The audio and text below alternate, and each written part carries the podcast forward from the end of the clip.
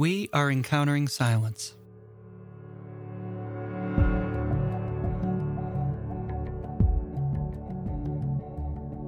Encountering Silence is made possible by the generous support of listeners like you. Please visit patreon.com slash encountering silence to learn more about how you can be a part of the circle and share in our efforts to bring silence into our all too noisy world. This week, the conclusion of our interview with Martin Laird. Parts 1 and 2 had aired previously.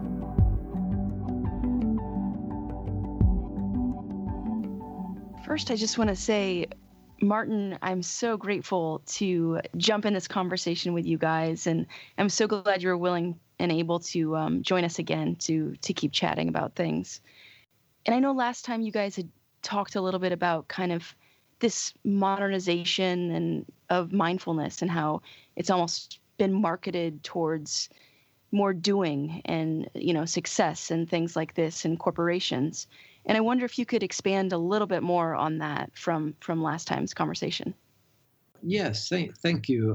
I think generally what has been done with mindfulness uh, just wherever it has gone it has improved things i speak of the uh, commodification of mindfulness.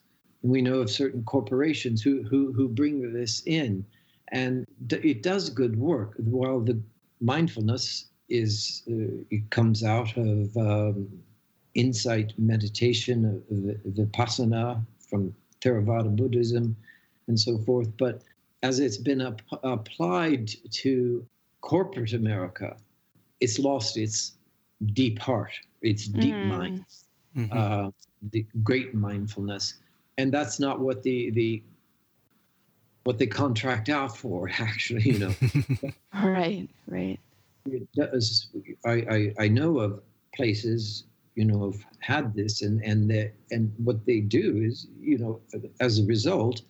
Um, people are less stressed. Well, that's unqualifiably a good thing and and work well together.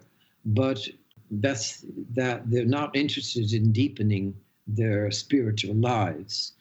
Being less stressed uh, they work better together as uh, a company there's more harmony uh, but ultimately it is at the service of, of corporate profit and that, that's you know that, that's not what it is uh, meant for and and then things applications at a far more serious level, say, well, mindfulness based cognitive therapy, mm. that is also, uh, uh, you know, that's much to be uh, praised. I, I know many people who have been helped mm. by th- this with respect to depression, anxiety, all sorts of things.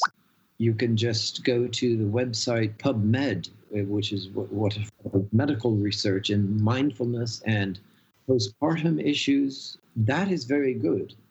And the, the tremendous work that uh, Jon Kabat-Zinn introduced, mm-hmm. he has a far deeper training and depth.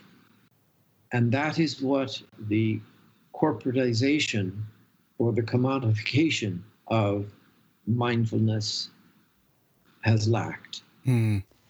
Yeah. I I wonder do you think where it's at right now, where mindfulness exists in those kinds of settings, do you think there's something there that's salvageable, kind of like this this altering of intention in order to almost, you know, purify it to what it is, I guess. I think the people who lead it need to have gone more deeply into the path of mm. condition. Mm. And simply being aware of thoughts as they go by, yes, that that is fine, but but who's doing the awareing? Mm-hmm. mm-hmm. Mm. Yeah. So you have something that is essentially a spiritual discipline, not being used to its uh, full advantage. Right. Mm-hmm. This this is um, uh, non-denominational, non you know you don't have to believe or disbelieve in anything, mm. but but to uh, cultivate the full flowering of the human being in in God or in, in, this luminous vastness, you need a bit more than a workshop and people who go to a certain number of workshops are uh, commissioned. They might even get a certificate, which is license to go out and teach things. And then, and so they do, and and don't have enough experience themselves to feel things that might come up in mindfulness retreats right that they lead and wouldn't know how to field them. It's one thing you know this whole business of silence is uh, bs proof. And, and it's not a contemplative mascara. You know I talk about aesthetic distancing in an ocean of light. The attraction to things spiritual, the attraction to silence, to contemplative practices or dis- disciplines can actually be a defense against what, what contemplation will make you face. Mm. And I see this a, a good deal and then when people see something within themselves that they don't like, it's a, like I didn't pay for this, mm-hmm. And and so they they they find some other spiritual practice or hobby, but they'll be brought right back to this as soon as they try to go more deeply. So apart from say mindfulness teams who would go into into whatever corporation, you know, they're, they're not going to un- unlock a whole lot necessarily. But in other contexts, especially retreats, I think in cognitive behavioral therapy, the, a therapist can handle what things come up, mm-hmm. you know, and, uh, and use this well. But that's not an example of its commodification. Mm example of it, of its use to serve a, per, a particular purpose mm-hmm. in a psychotherapeutic context, and it is in many ways a gold standard, depending on what the issue is, which is great. But when you get into teaching it as an a spiritual path, which what it, it, is, you you you need more than a course for the purpose of learning how to do this so I can go teach somebody else how to do this. There's a great risk in contemplative traditions to make oneself look spiritually beautiful. Right. Yeah. And and so these these these are some some of my concerns when what we call mindfulness, you know, shows up all over the place, uh, in which you know it means nothing at all, mm. uh, a mindfulness smoothie, or what is um, used um, in a corporations or or anything to for personnel in service days. Mm.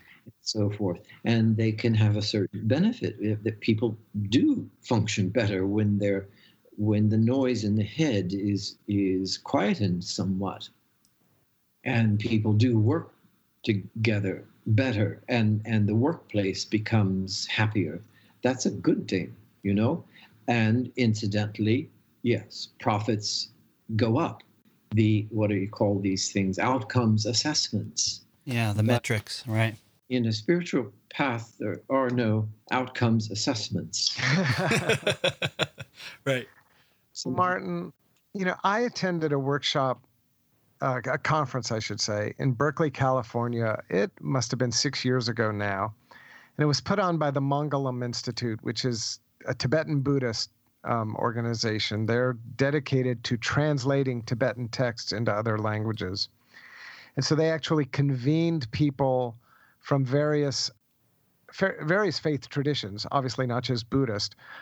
And and I I mean I don't know how I got invited to this thing. Somebody somewhere read one of my books and liked it, and and because everybody else there were really you know they were academics, they were scholars, and and it was a wonderful conference. But that I remember clearly one of the Buddhists there saying it could almost be word for word what you're saying now and this this sense of respect for what the mindfulness movement accomplishes but then kind of this sense of concern that it's selling short the potential yeah. for contemplative practice to really do deep interior transformational work but that for that to take place, it needs to be embedded in some sort of an ascetical tradition, whether that's Buddhist or contemplative Christian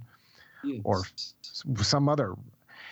And so I guess my question to you would be without trying to make the mindfulness people out to be the boogeyman, without trying to make them wrong, mm. how do we respond in a way that says, you know, friend, come up higher? How do we how do we communicate to the mindfulness people that they're missing out on what is what is there? Well, and I, I think it's important to to not I just want to say, I mean, that it makes me cringe a little to say come up higher. I think there's, you know, just yeah, there's come, there's no metric. Closer. There's come, no come yeah. closer. Yeah, there's no yeah. metric. There's no higher or lower. Jesus, but yeah. you know what I mean? Than, there's something. The higher that is deeper. Yeah, mm. yeah. Right. Right. There's there's more here than just than just stress management. That's mm-hmm. that's a mm-hmm. more yes. a neutral way to put it. So, and yeah. and a lot of Martin, what you're saying too, more than more than vanity and ego. Also, just all the layers that are added when it's done in that kind of a way is requires a lot of stripping. Yes, yes. Uh, stripping is a good way in to uh, what, what happens when one becomes committed to a discipline and stays with it. There is a great simplification and stripping, as, as you say, or purification or liberations. When the ego uh, is taken off its throne. But I certainly don't want to presume that all of the uh, mindfulness people don't know about this. But there is a uh, societal reception that seems to receive more of the surface than the depth. And that is where you see the commodification of spirituality in, in general. I mean, it's great that people are even returning to this uh, as a, uh, you know as something that's important in life, but you know you you you can't serve grape juice when a fine wine is what's called for, or you you can't you've got the, the proper proper nourishment and uh, that means one has had to do a whole lot of inner work themselves mm. and not just attended courses. Now, uh, the two do go together, you know, in, in these, uh, when people go to get certificates in, or they sometimes they don't even get certificates. They've just been to enough of them and say this is a good thing, and then want to pass it on to others. Right. And then disappear, and don't. Uh, and a person takes this on and and is suddenly uh, thrashing with themselves and a uh, certain you know pain from previous earlier in their lives you know uh, uh come up and then suddenly they know where to turn. The, the mindfulness person left, or they have to find another retreat. with the in in all cases we want to move towards depth. What mindfulness movement or the McMindfulness, it's been cut off from the depth of insight meditation or you know from the you know how what we talk about this uh, vipassana from a very ancient the most ancient uh, uh, extant buddhist practice you know uh, vipassana coming from theravada buddhism and that then you're getting into the depth of things from the mindfulness perspective. So, so it's what it's what the problem is. What's been left out in the in the carryover, and the uh, uh, and and what has done is has been the commodification or the corporatization of all areas of spirituality, as it has in the academy, the corporatization of the academy, the commodification of education. It just is culture wide, and it's been absorbed into a culture that could contribute to its healing. It's exciting to hear you say that because I, I feel like it, it validates uh, the, the podcast on some level. The whole point of this podcast, we talk about trying to place on the cultural map that there is this other moment that we should be attending to, this kind of silent moment. And what I hear you saying, unless, and correct me if I'm wrong, but what I hear you saying is it's not necessarily that we're critiquing mindfulness people necessarily. We're not. What we're suggesting is there's sort of a context of our culture that can only hear it surfacely, even if a mindfulness person knows the depth. Is that is that is that kind of what you're saying? Yes. Okay. Mm-hmm. Yeah, I mean, and so then it seems to me that it really is important for us to kind of be aware as a culture that there is this whole other level, as you say in your book. Uh, I just finished reading uh, Ocean of Light, and this this idea of there's this deeper mind that there that there's some level that you can go through the in your book. You have the three kind of the reactive mind, and you know you go through these three stages, or and I don't that makes it feel very static, which it isn't. But um, you you point out these three kind of moments or or whatever where there's something to unfurl, like you say, the flower of the mind that it's supposed to reach out to something deeper, and our culture doesn't seem to have that on its map, and so then therefore we think its surface level's fine. Like we don't, we're not sure about this flowering of the mind. No, uh, but re- a real spiritual pilgrim who are attracted to them. Yes, they they, they get it. Yeah, right. They're the ones who get it. Yeah. Power of the mind. I simply mean that this is awakened awareness that mm. sees through, that realizes that we are all one. Mm. Uh, it's not intellectual realization. It is a, a an opening of the heart mm. uh, where we it unothers the other. Right. As uh, where we meet ourselves. Mm. Um, we're not separate. Right.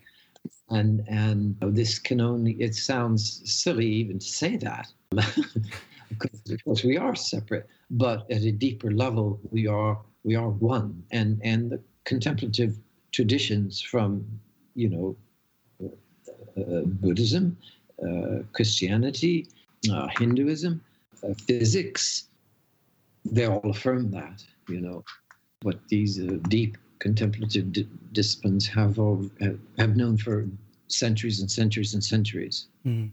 And is now confirmed by, by science, by quantum entanglement, that we are, in Christian terminology, we are one body. Our conversation will return after this brief moment of silence. Please take a breath and be present in this 30 seconds of silence.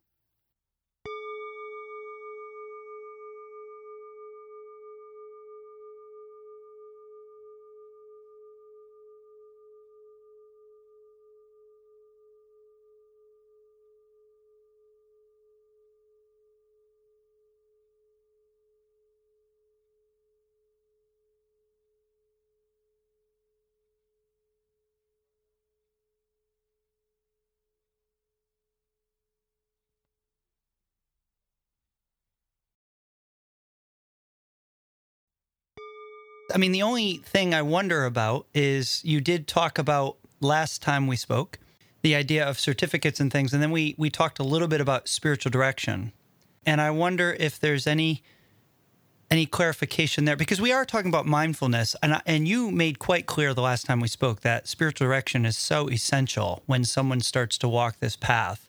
And I just didn't know if there was anything that needed to be clarified there or if there was anything you wanted to say there.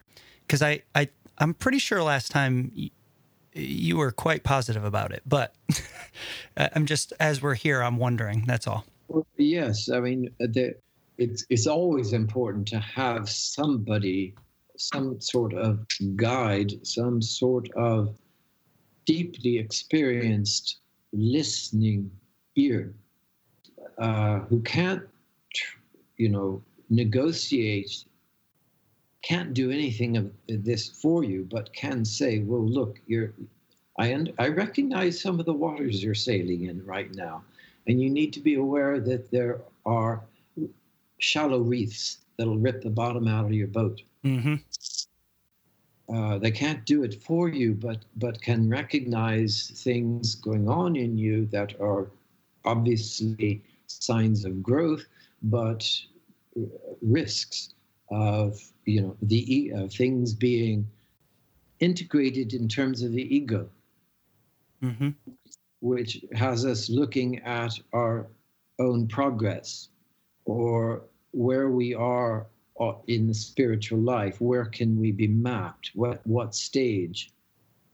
And you know that that is that's a great great ego trick to keep keep us at the center of our own spiritual project. Mm. So we, we need, uh, first of all, our own discernment skills, our own self knowledge, and that sort of humility and inner listening comes from what Casti called a, a stripping, a simplification, and where one also sees the commodification of spirituality or the corporatization is is also in the giving people the impression that by doing a certain uh, course of uh, a year or two, you know, in segments or by uh, online, um, that you finish this and then you're, you're, you're, somehow, this is, you're now suddenly a spiritual director. Right. You weren't before you did this. And, and, um, my concern, and, and there are all sorts of things, and I think there are a couple of good ones that I know of, and there must be others. Mm-hmm. But uh, some, uh, there are some that really emphasize learning the the enneagram and focus on, you know, uh, are you a five? You have to remember that person's a three, and uh, and then on the the Myers Briggs when. I, you know, we were all exposed to this when I was in formation in my order, and they were they're fascinating. They really are useful tools of self knowledge, but they don't go as deeply as we go. Uh, they're wonderful for a certain amount of self knowledge and understanding why other people are so bloody annoying. Right. because they're an INFT. Well, what do you expect of an INFT? or you know, they're they're they're a five. So don't expect them to say much. You know, uh, you know the caricatures, and they're using to to to sort of. We need some sort of conceptual control over mm-hmm. and and while the enneagram well this is a, a venerable fruit it comes out of sufi tradition and and and myers-briggs from jungian typology uh, and they, they have their use, but they don't go as deeply as the human spirit goes. Mm. And so they have they have their place. They're interesting, I find. But that's not the extent of it. There, there, there is um, an unfathomable nakedness of the present moment. Hmm. That's un, chartable. These can't get at. Yeah.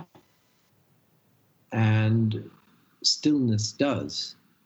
Mental still interior stillness, the quietening of the wandering, roaring, enneagramming mind, Mm. or being Myers Briggs into oblivion. Mm. and so forth.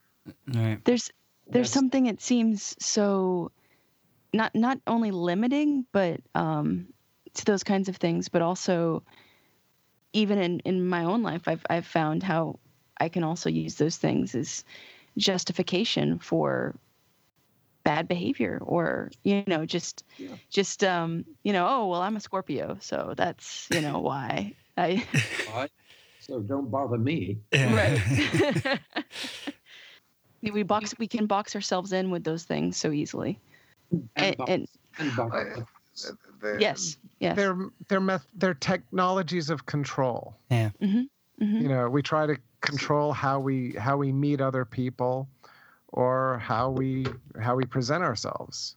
So, so they can be they can be uh, tools for learning, they're, but they're, they can also be misused. even I mean they're they're simply insufficient. Right. Mhm. Right. Incomplete. Right. And and you know, so enneagrammers who might be listening to this, they, they don't need to, you know, stop saying what guessing what number I am, you know, or you know, as uh, uh, that's I'm not I'm not uh, saying this is unuseful. Mhm. Is- Mhm. Just not enough. It's necessary. It's even it's necessary because self knowledge is necessary, and these are tools of self knowledge. But the self is something hidden. Mm-hmm. It is not a commodity. It can't be measured. Mm-hmm. Uh, this.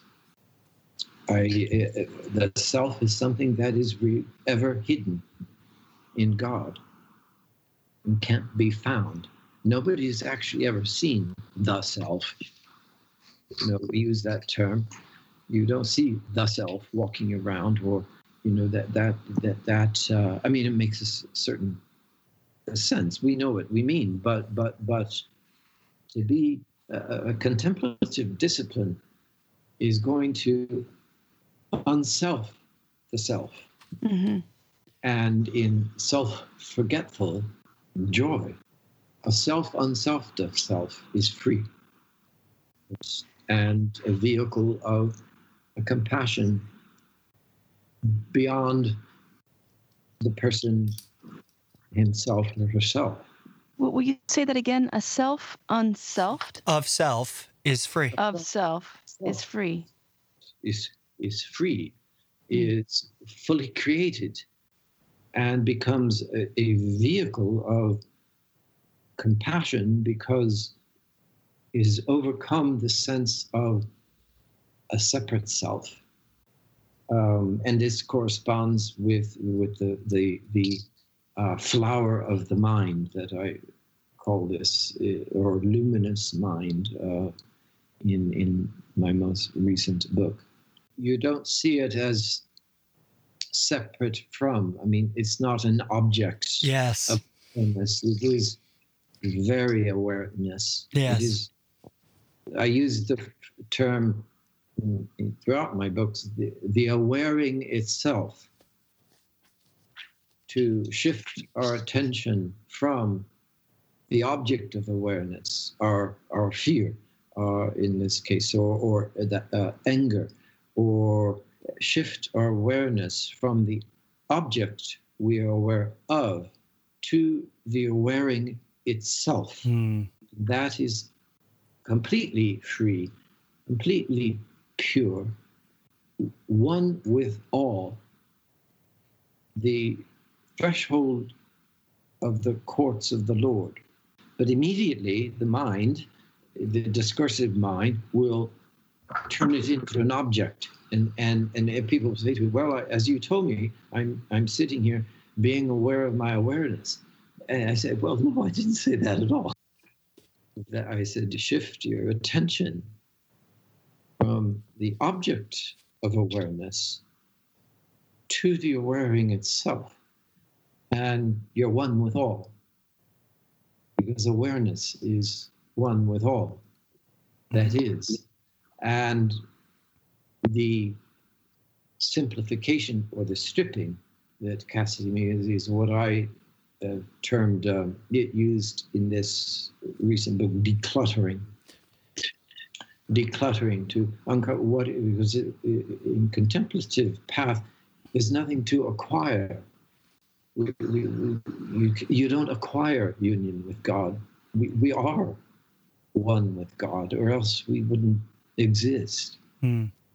And it's overcoming the sense of separation from God, where we discover at the same time we are one with all. Uh, and, and this is, you know, compassion is not a feeling so, so much as the nature of being.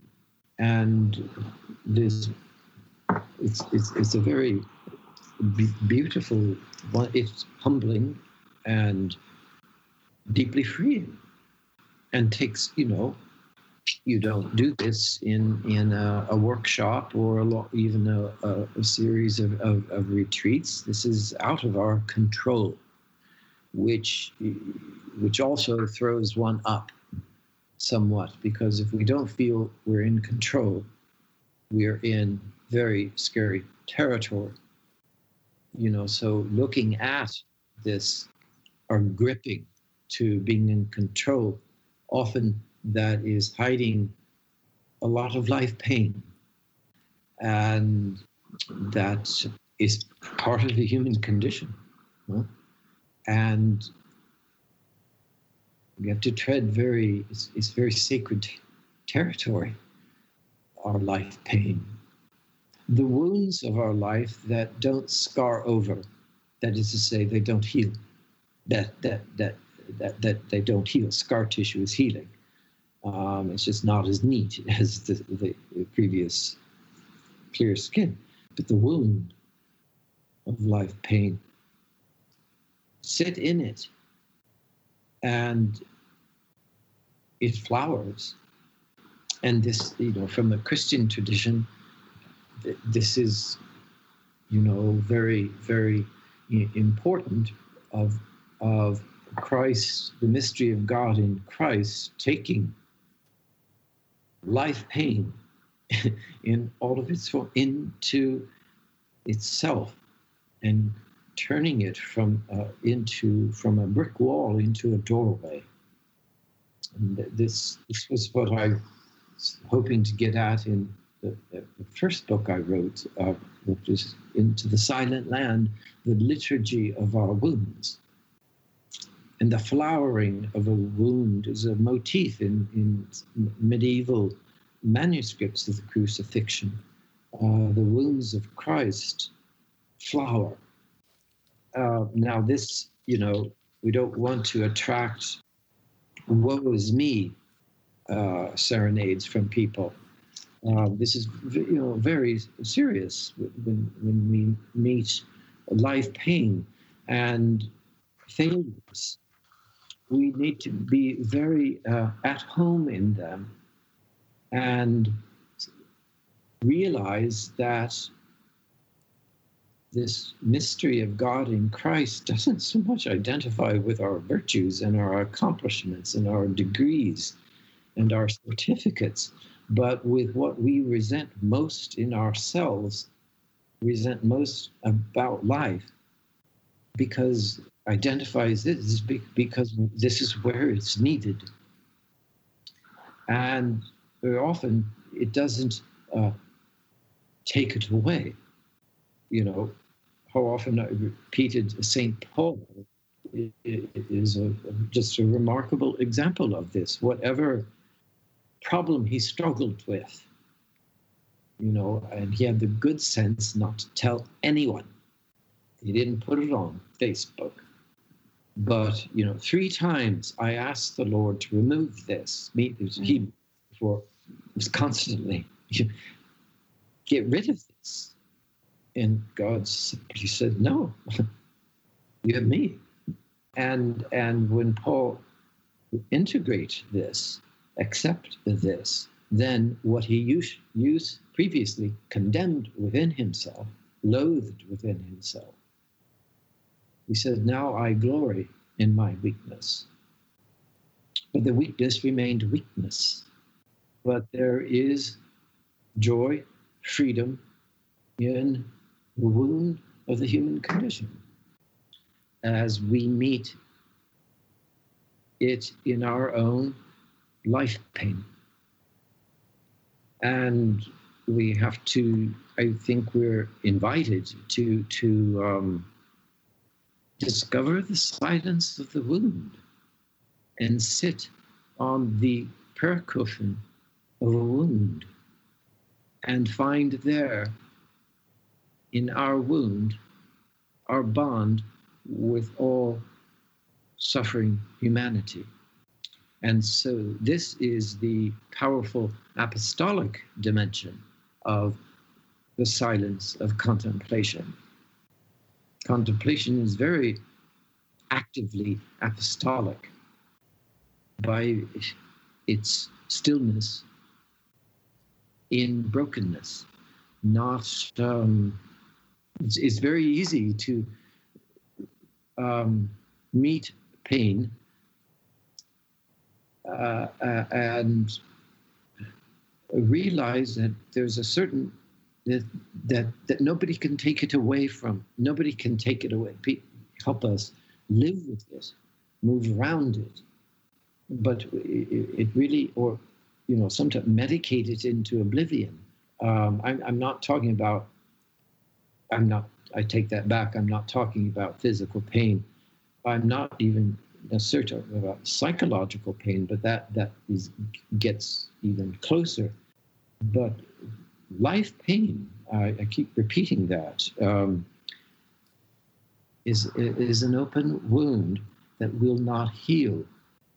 The poets, I will go down to the well and wash this wound that will not be healed. Uh, R.S. Thomas, he says, let us let us stand still then in the interval of our wounding. Hmm. So the silence turned golden, and love is a moment eternally overflowing. Hmm. And that's beautiful poetry. It's a painful place to be. But a, mo- a moment, uh, uh, the moment so inhabited does not require the pain to be gone if it happens to be there. Which poem by R.S. Thomas you were quoting? Evening. It's at the it's at the final page of of, of this book, uh, Ocean of Light. I really do want to thank you, Martin. I mean, you've been so generous with your time. Our last conversation, when it was just Carl and I, it was amazing. And now you've clarified and added so much more. Like, we have so much good stuff here. Thank you so much. Yeah, thank you so much. A delight.